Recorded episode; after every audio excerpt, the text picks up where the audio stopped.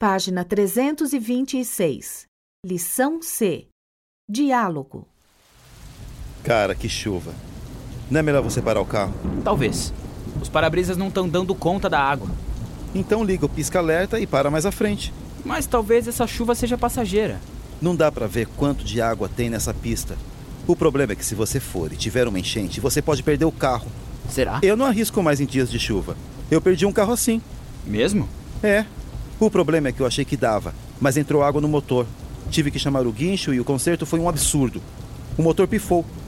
Bem, vamos parar mais ali à frente. Parece que outros motoristas pensam como você.